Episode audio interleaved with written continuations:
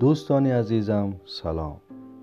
ماکسیم گورکی می نویسد من از نابینایی نابود شدم.